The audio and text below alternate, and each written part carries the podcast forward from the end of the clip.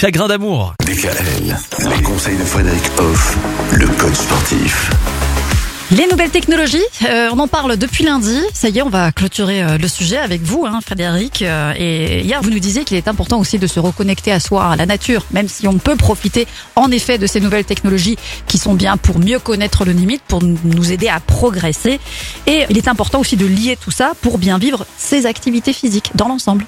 Voilà, donc on a bien compris que le corps, il faut pas le laisser de côté, même avec le progrès. On peut parler notamment de tout ce qui est immersion euh, générale, en fait, où on rentre dans un univers virtuel et qu'on vit des expériences. Mais on voit aussi que euh, toutes ces expériences, alors je vous donne l'exemple de, on met un casque de réalité virtuelle, Oui. et du coup on est transporté dans un univers différent. Et maintenant, ces nouvelles technologies peuvent vous amener aussi le travail sur la sensation. On peut être dans une pièce en immersion totale, par exemple. On peut jouer sur la température. On peut jouer sur euh, la sensation même, où vous avez des ondes qui arrivent à vous. Voilà. Et le corps reçoit ces choses-là. Donc, quelque part, on agit aussi sur l'instinct, puisque le corps doit s'adapter à tout ça. Il s'agit bien évidemment pas de vivre uniquement ça. Vous mettez votre casque, on vit tout euh, en virtuel, même si on est dans la sensation. Ça doit favoriser l'évolution de chacun. Voilà, on peut utiliser le progrès pour être mieux, mais ne pas oublier l'instinct. Donc, vivez ces expériences uniques de réalité virtuelle, par exemple, mais allez vous promener aussi en forêt. Voilà, on a besoin de ça. C'est juste normal et naturel. Et l'équilibre global de chacun dépend de cela. On utilise le progrès, on utilise l'instinct.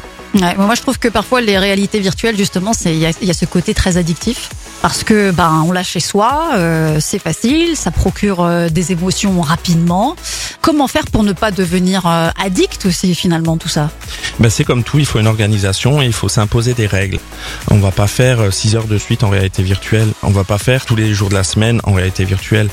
On prend ce qu'on prend, on a envie, c'est ludique, ça nous apporte des choses, mais on vit aussi d'autres choses. Mm. Et puis on n'oublie pas une chose essentielle, il faut le vrai contact. Donc on va vers les humains, en vrai. Voilà. C'est vrai, très important, l'humain justement au cœur aussi euh, de notre radio. Merci euh, beaucoup Frédéric Hoff pour tous ces bons conseils. C'est vrai que bon, c'est important hein, de faire du sport, ne pas euh, abuser de ces réalités virtuelles. Moi je suis tout à fait d'accord avec vous, faut prendre soin de soi, de manière équilibrée. Tout à fait, on verra la semaine prochaine. Ben, c'est une semaine cruciale pour avoir une année sportive exceptionnelle. Ah ben j'ai hâte. Merci beaucoup, bon week-end. Bon week-end. Retrouvez l'ensemble des conseils de DKL sur notre site internet et l'ensemble des plateformes de podcast.